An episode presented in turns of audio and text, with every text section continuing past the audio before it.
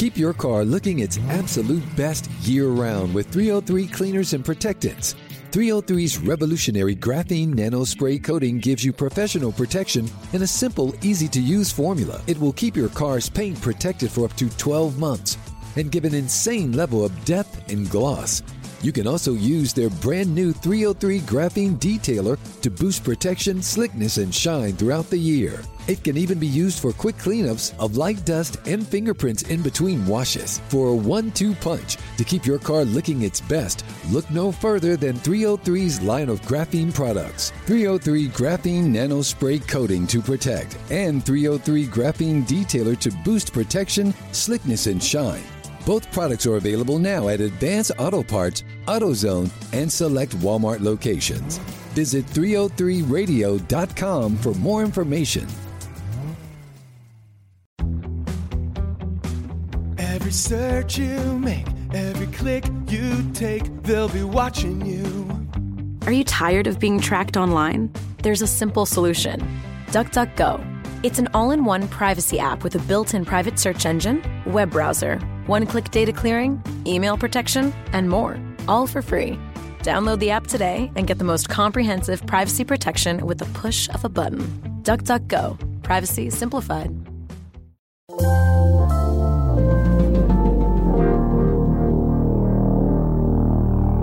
Bradfo Show.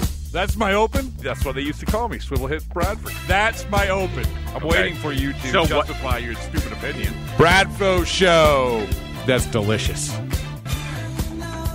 subscribe, review, rate, do all of it. Bradfo Show. Thank you for listening. Thank you for all the people who have already subscribed and reviewed. Thank you to Lord Hobo for helping sponsor this fine podcast. Thank you to everybody. And we're going to keep it going throughout the Red Sox offseason. And today is a perfect example that day one of the GM meetings in Arizona. We're in Arizona, Scottsdale, Arizona.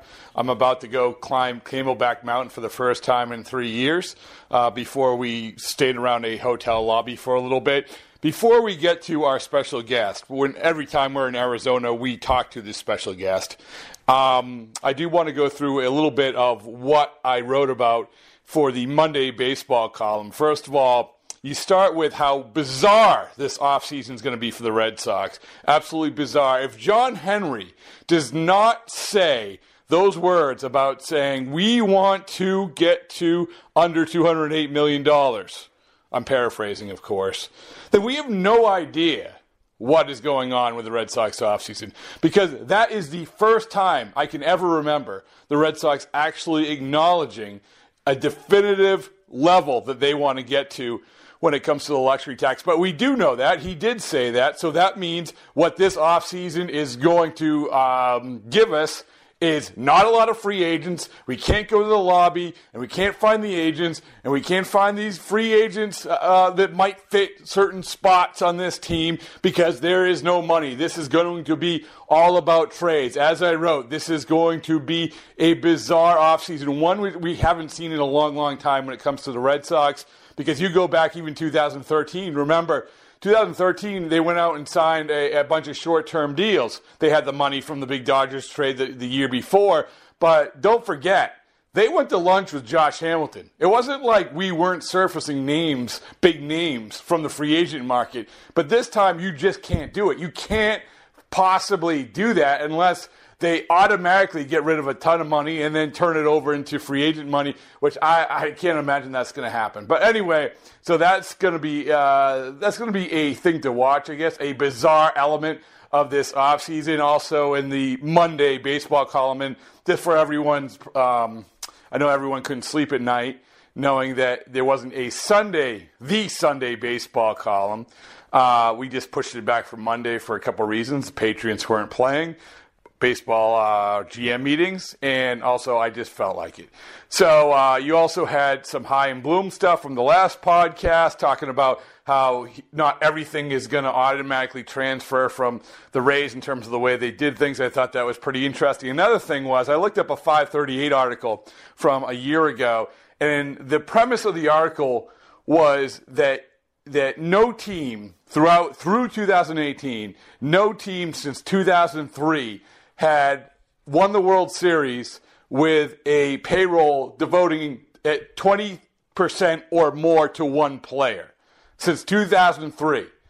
Now, that went off the board this year with the Nationals because Max Scherzer was 22%, but it made me look at all of the teams and all of their top players. And of course, what this does, it, it, leads to the Mookie Betts conversation. Do you pay that much money to one guy?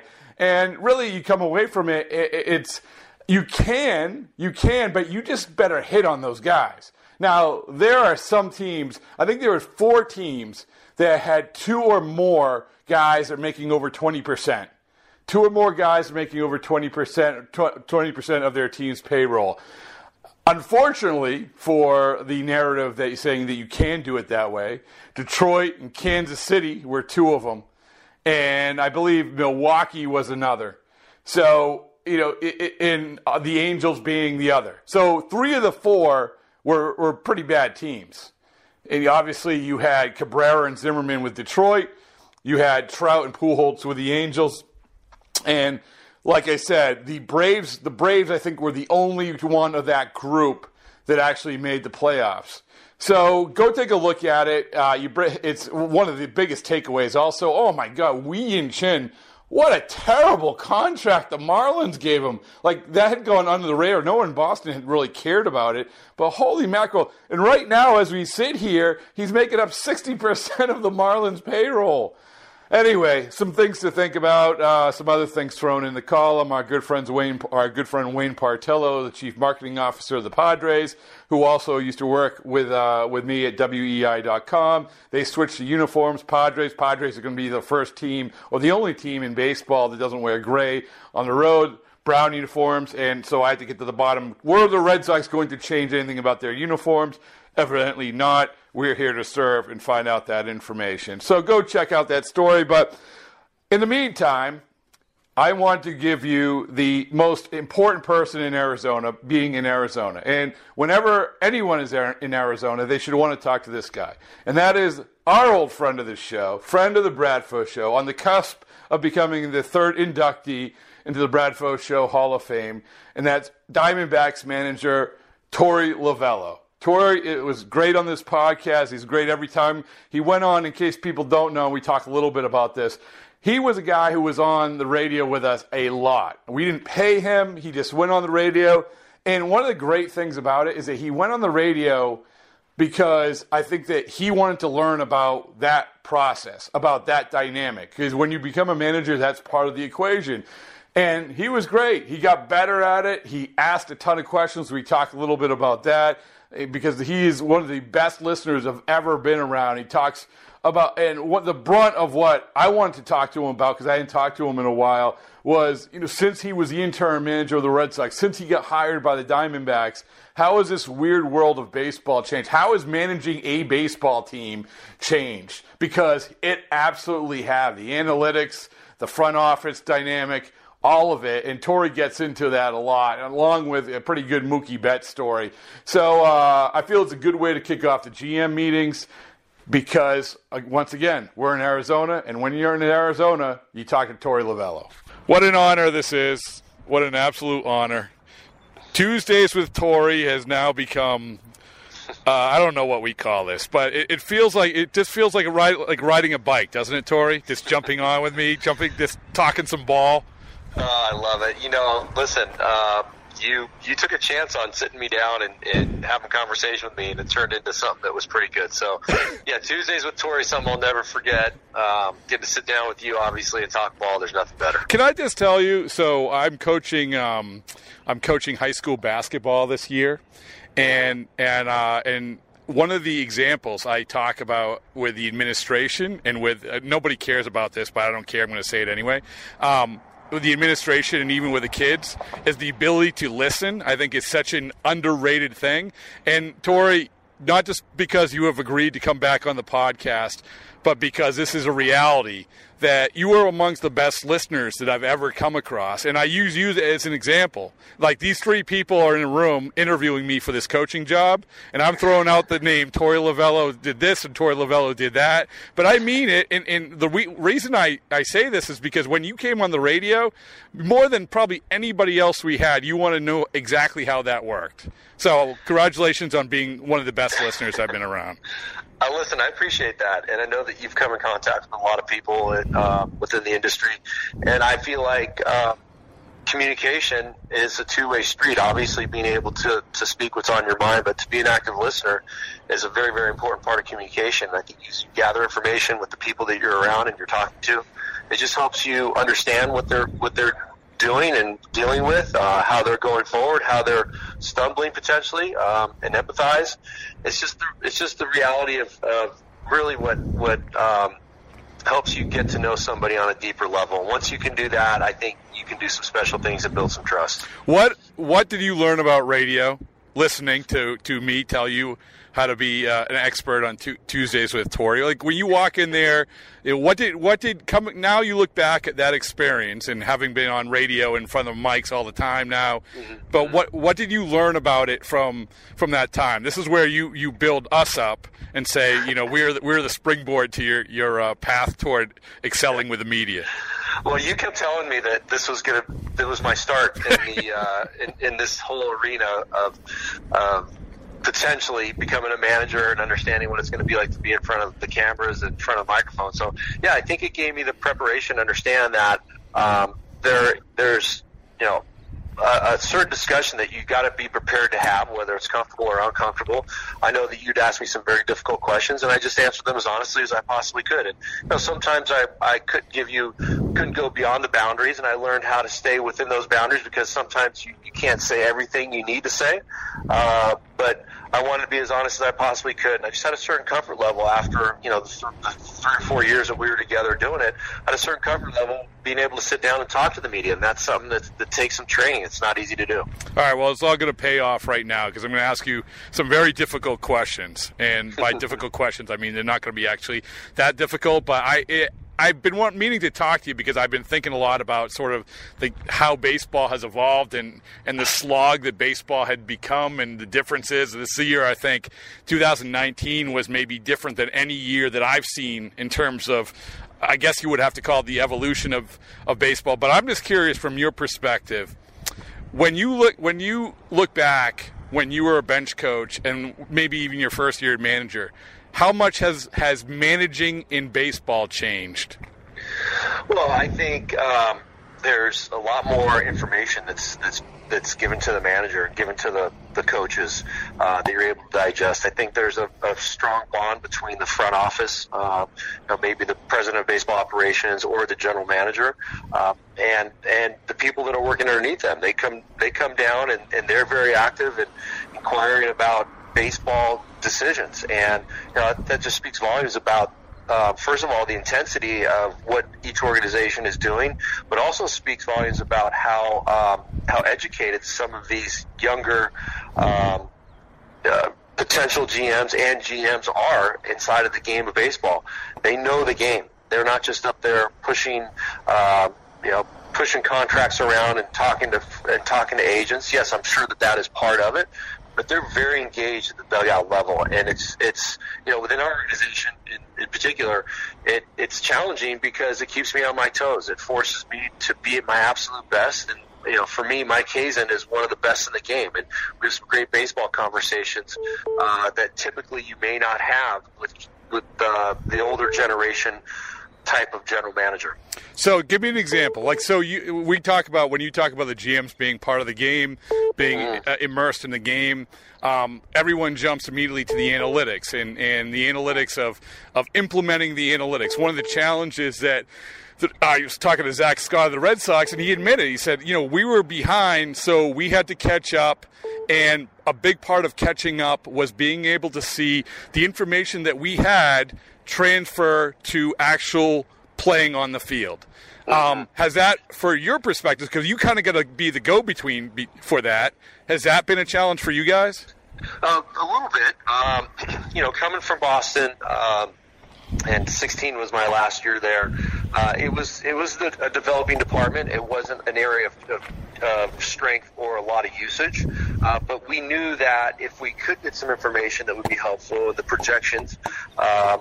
Um, as to what a moment could turn out to be. We were going to certainly use that, but uh, over the past four years since I've come to Arizona, our department here is extremely strong, and it's it's a, it's a very trustworthy department. And the reason why I say that is, you know, it's not it's not um, it, it, 95% of the time it it's aligned with what my eyes and my instincts are telling me. It's that 10 to 15% window that's a little bit of a gray area that they can help you understand what's going on and it's it's emotionless and it's not gonna it's, and sometimes that's what a manager does he makes an emotional decision this helps you become emotionless, uh, which is nice. I, I, I need that every once in a while. I think all managers do. But it also lines up and gives you some thoughts that you would never ever think about. So getting that information down to me, I, I love it. I digest it.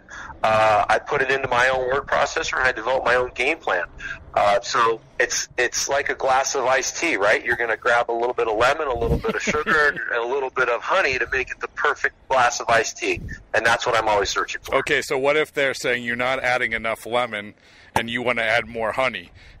so yeah, uh, that, and that's a great question because that's typically what some of our best discussions are centered around, um, and sometimes they want to see things a little bit differently and and uh, you know I, I have to pick and choose what my battles are but the, the beauty of what the front office here in Arizona does is that they understand how hard this game is from a mental approach and or the mental side of things and I give them the feeling of a baseball player and the and the and the strengths or potentially the weaknesses from a mental standpoint that they wouldn't even grasp. So I'm very thankful that our front office just doesn't see it played on a computer. Uh, and and, and I'm, I don't think a lot of organizations do it that way. They get the human element added in, and that's part of what I sprinkle in as much as I possibly can. And we come to some good decisions. We really do. And trust me, we don't always have easy discussions. You know, Mike Hazen and I will bang, we'll bang away at a lot of really, really good uh, depth conversations. And when we come out of that office, we may not absolutely agree, but when that door opens and we walk out and there's a baseball decision that's been made, we we we stay united and we keep pressing forward. Okay, so the other part about that is the are the players. The players, you know, we've had I've talked to plenty of players, particularly pitchers, who say, you know, I, you know, I'm giving getting all this information. It doesn't really translate to either my stuff or or that shouldn't have been the case. That hit shouldn't have actually happened if they weren't shifting as much as they did do you what's your sense in terms of where the players are out and and maybe it's I, that's an unfair question because you know 25 guys from 25 different upbringings from 25 different personalities not everybody the same but you know that's another challenge that you probably have as well well yeah i think you're hitting a lot of key points um, you know, right on the head. You can't treat everybody the same, put them in the same box, and you have to understand who you're talking to and what motivates them and and what frustrates them. Um, so that's that's part of my job, and that's what the pitching coach will do, and that's what everybody's doing on a daily basis is getting out and you know and, and hit hitting the streets with these guys to try and to try and get in and understand what makes them tick. So the more information we know, the better decision we can make. But I think a very valid question is how do you not just splatter all the information on these guys and and let them figure out what to do. No, no, no. We don't do it that way. The coaches get the information. We're the ones that are educated on all these analytics. Some of the players are too, and if they are, they can dig into it as deep as they want. But we we take about ten pieces of paper and put it on one half of a piece of paper. That's an example, and we give the information to the guys so they understand it. And we start to speak their language, and we get to know information as much as we possibly can, as good as we possibly can, so we can deliver it the best way possible. So when the player goes out there, he's got an empty mind. It's all about execution. The game plan is as simple as it could possibly be, but it's very helpful and useful.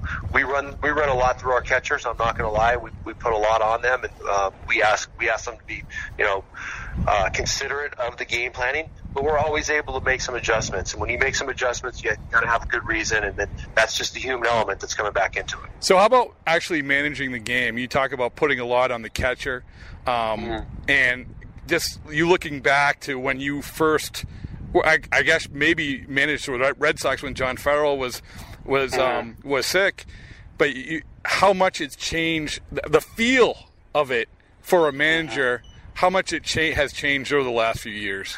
Well, I think the feel is always there. You want to have that feel and your gut instinct, and you want to just, you know, that, that those are the, the expert eyes that are sitting in the dugout, and and uh, we we have a good feel for what every situation is. But if you look back at some really really good teams, um, and we can go back to uh, Jason Varitek. He was computing this on his own in his own instinctual way, and you know he was a fixture behind the plate. Then you fast forward to the to the 13 championship. We had Jarrod Saltalamacchia and David Ross. Same thing. They were doing this on their own because of their experience, because of the information that they were sharing and gathering and getting on a daily basis. They were computing every single situation in their head. Now what they're given is a little bit of a cheat sheet. I'm given a cheat sheet. Everybody's given a cheat sheet to have the simplest road to have the best success. So I want to utilize every cheat sheet that I possibly can. I'm not going I'm not going to try and take any shortcuts. So that's really what it's centered around. I I love catchers. I have I, I develop a strong bond with catchers. I run the game through the catchers. I put a lot on the catchers. And if they can't handle that, then we need to find the next guy. But here in Arizona, we've had some really, really, really strong candidates that have helped us win a lot of baseball games. So uh, you mentioned David Ross. What advice would you give David Ross? Advice that maybe you didn't get when, or didn't really have in, in your holster when you became a full-time manager? Um, mm-hmm. But if he said, "Hey, hey, you know, Torey," and maybe he will say that at the winter meetings. I don't know. What what yeah. what advice would you give me? Yeah, I would just say uh, just to trust your instincts, but to also learn and continue growing with the game and understand that the analytical part of it is a very, very helpful tool. And the more people that you can bring in uh, to help you make a good decision, the better. And, and really, that's what it's all about. And I know David Ross uh, will try to be the best manager that he could possibly be. And I wouldn't want to put any extra pressure on him, but to be himself, but to use every resource possible. What when you looked at when you looked at the World Series, or or maybe the playoffs, but probably just the World Series. Mm-hmm. We all this is one of the exercises we do. What can we take away from the pl- teams that are playing in the World Series, particularly the team that win the World Series? When you're watching that, was there anything that jumped out throughout the postseason or the World Series that you say, oh, you know what, that's interesting to me? Well, uh, besides, besides paying I, besides yeah. paying a crap load of money for really really good starting pitchers.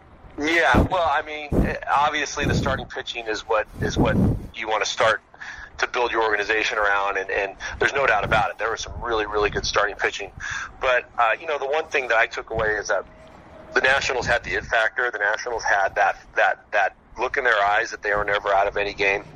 So I think that to have some cohesiveness inside of the clubhouse, uh, to have high character guys that are fearless in helping and sharing and giving information, uh, and fearless with their approach to the game to go out and be the best version of themselves. Uh, that those are the type of players that that every organization wants. They just seem to never ever feel like they weren't a group of guys going out there for one cause in one moment. And I, I was inside of a world championship team in 2013, and it was the same thing. That group was pushing and going every single day, no matter what the circumstances were. Uh, they were they were a band of brothers, and I think that's really what it takes. So that's not that doesn't take talent. That that is character. I think you know, championship teams have high character guys. They don't really care too much about the reputation. They care about one thing, and that's calling themselves a world champion. But, you know, inside of the game, it's obviously the timely hitting. It's picking up a baseball, getting the outs the way you're supposed to, hitting with men in scoring position, two out hitting. It's a lot of little things that you talk about through the course of the year, but everything is totally magnified. I don't know why it happened that every road team won the game, and that's my, that's my final point. That these players are so good and they're so laser focused that they don't care where they're playing. They can play on the moon. They're going to give you their best effort. But you know that's it's a good point, and when before you even mentioned it, 2013 jumped to mind. But this is the this is the the um, dilemma when it comes to building a team. You need talent, but but you know you also need that. So I don't know how much when you're working with the front office, how much you say to to Hazen and the guys, hey, you know what, you know. I, I know that you're looking at this guy, but I've heard this about him, or hey, we should prioritize this guy, even though the, the, the metrics might not be exactly what you want. How much all of that factors in? Yeah, you know, it's a it's a huge question, um, and this is where I'm so thankful that Mike Hazen and I and, and Jared Porter, Amiel and I have a really good relationship that I could say, hey, I don't feel comfortable with that type of character coming into into our clubhouse. Can we please reassess or reevaluate? And over the course of the past several years, that's become a part of, of uh, their evaluation as well. Um, and I'm not saying that there are some really bad guys out there, but there's some guys that just don't fit inside of inside of the walls of our clubhouse. We have a really strong culture. Our culture um, you know, is pushing itself every single day. The, uh, you know, I put it on the players to, to continue to build that culture. I oversee it. They, they understand the basic foundation uh, and beliefs that I have, uh, and they carry it out every single day. So once once they walk it, they they they they are the ones that are carrying it on and that's a huge thing. Um, you know, what does a clubhouse look like? How do these guys get along? Do they believe in one another? Because it's going to be tested throughout the course of a season. You're going to have some three, four, five game losing streaks. That's when I want to see how these guys react and how they stay together. All right, does a very good job of that. Red Sox centric question: You were there when Mookie Betts was coming up. What yeah. what is your what is your favorite memory um, of the young Mookie Betts? In terms of uh, in terms of saying understanding that hey this guy is going to be something something different. Because and I know that he always had talent. He succeeded in the minor leagues. But I think that you have obviously had a great perspective of it. Was there a moment an instance uh, a trait? Was there anything that said hey, this guy is going to be something that we aren't going to really see a whole lot of in Major League Baseball? Yeah um, you know he, I remember he came up it was probably um, might have been during the 14 season. I remember he had his first home run. Uh, you know, just a little guy. His, his pants were barely staying up over his waist, right? And we all know Mookie that way. And he he flicked the ball over the, green monster, and, and uh, it, it just it was amazing for me to see that bat speed and the hand speed and, and the hand-eye coordination. But easily, easily, my favorite Mookie Betts story involved he and Dustin Pedroia. Um, we were down by a run, and Dellin Betances was in the game in the eighth inning, uh, and he was virtually un- unhittable for about two or three years for the Yanks. And um, you know, Mookie Betts and Dustin were in the on-deck circle in Yankee Stadium, and um, um, I could hear the conversation because I was leaning over the rail and I was very close to it, and it sounded like Mookie had a little bit of doubt um, in in what was about to happen because he was young and Dellin Betances had this reputation of being very good. And Dustin Pedroia straightened him up and said, "Hey, buddy, listen, if we are going to where we want to go, we need to learn how to beat guys like this. So tighten up, get your head on straight, and let's go do our work." And five minutes later, Mookie Betts hit a two-run home run and put us up by a couple runs. That to me was somebody, an older player with experience, teaching Mookie Betts what was going on and how to have a mental approach. And Mookie went out there and executed. Did, did you talk to Mookie about it later? Uh, yeah, you know, I, I think it's yeah, of course, of course we have. I, I probably been talking about it in five years, but um, you know, when it happened, I was I, I, I was shaking my head, thinking, I cannot believe what I just saw. This is a young understudy that's going to be an unbelievable player. Hmm. All right, this is the time you get to just like the old days. You get to ask me any question you want. Um, and please don't. So I, the last podcast we did was Chaim Bloom. He was excellent. Uh, but I, but when, when people don't have a good question, they default to what is the best restaurant. And yeah. as I told Chaim, I'm like, I am the worst person ever to to ask ask that question to. So yeah. um, so just don't ask me what my favorite restaurant is. What do yeah, you got? No, no, no. What is your big play when you walk in the clubhouse post game are you the guy that goes right to the front and goes on the attack? Are you mid pack or do you hang back? For you have to define what type of um, scenario, what type of player. Um, yeah, I guess I guess so. It depends on the player and who you're going to be well, going to talk right, to. Right, because so, so if a guy has a huge game, they're going to bring, they're going to make sure everyone talks to him at once. Correct. Um, no, I'm not talking about that that guy. I'm talking about because I saw you as a hangback guy. You were going to sit over there and talk to like um, Blake Swihart for a minute or two before you really went in to go uh, go after Dustin Pedroia. So, is that still is that still your style? Where yeah. so before you go in for the so, kill. So my thing, even when you were the interim manager, like the press conferences, like Yeah. unless you really don't think that the question is going to be asked, like why are you going to ask the question in front of everyone? The question that you think is, you know, or you don't think that is going to have an opportunity to be asked later. Why ask that question? You answer it, and then everybody has the same story. So Yeah. I never got that. I never get that. And I think a lot of people just like to ask questions for the sake of, say, you know, being identified and hearing their voice or whatever. Um, Yeah. But the other part about that is when you go in the clubhouse and, you know, maybe like for in that case, Dustin Pedroia isn't available. Uh, You've seen the clubhouse. It's a sewing circle of media people a lot of times, where Yeah. you're just standing around. They're just standing around and waiting for the guy that everyone's going to talk to. You never know. It- it- what- You're wasting your time. You never know if I, if I talk to Blake Swihart. Who knows? I mean, maybe there's something I'll get, but uh, there's a lot better chance of getting something than there would be if I didn't just just sat around and, and bitched about the media like everybody else is doing. So I totally understand. So you're you're the observer, hang back guy. Pick your spot to climb in to ask the solo question. Yeah, and and I think Yeah. that it's funny, Torey, because I think that some players, particularly when they get to Boston, they don't fully understand the dynamic about it's okay to have conversations with reporters. You're not going to have it's not always going to be the case where if you're talking to a reporter that it's going to be 50 reporters coming over and so you're not taking that chance. Like there are guys like that who have gotten more and more sheepish about that dynamic because well if i talk to you then i'll t- talk to this person i'll talk to that person. Um, so there's that balance and a lot of times i'll be like hey listen you know i'll make, get them right before the exit the clubouts because then you know that they can just you know be on their way or I might just say, hey, you know what? I- I'm going to let you go. I'm not even. It's not that important. I'm going to let you go. So yeah. So So you got some feel. I, I appreciate that. Well- all right. I, I guess, and I guess the next question is, um, and I, I'm sorry I didn't send you the video of my imitation. Yeah, that was awful. How did how did the um, how did the Boston Marathon go last yes. year? Well, I I felt like I, when I ran past. So in case p- the listeners don't know. Um, I'll tell tell the story very quickly. Last time I ran in 2014, you were out uh, by let's see, it was uh, by uh, I think it on Beacon. marker 25. Yeah, yeah. Well, it was right before Kenmore Square, and and you you had gone out there and you would if tell me if I'm wrong, but you had said to somebody like I wonder where Bradford is, and somebody turned to you and said, oh he he just tweeted that he was by Boston College not doing well, right? Am I right? So, which was accurate.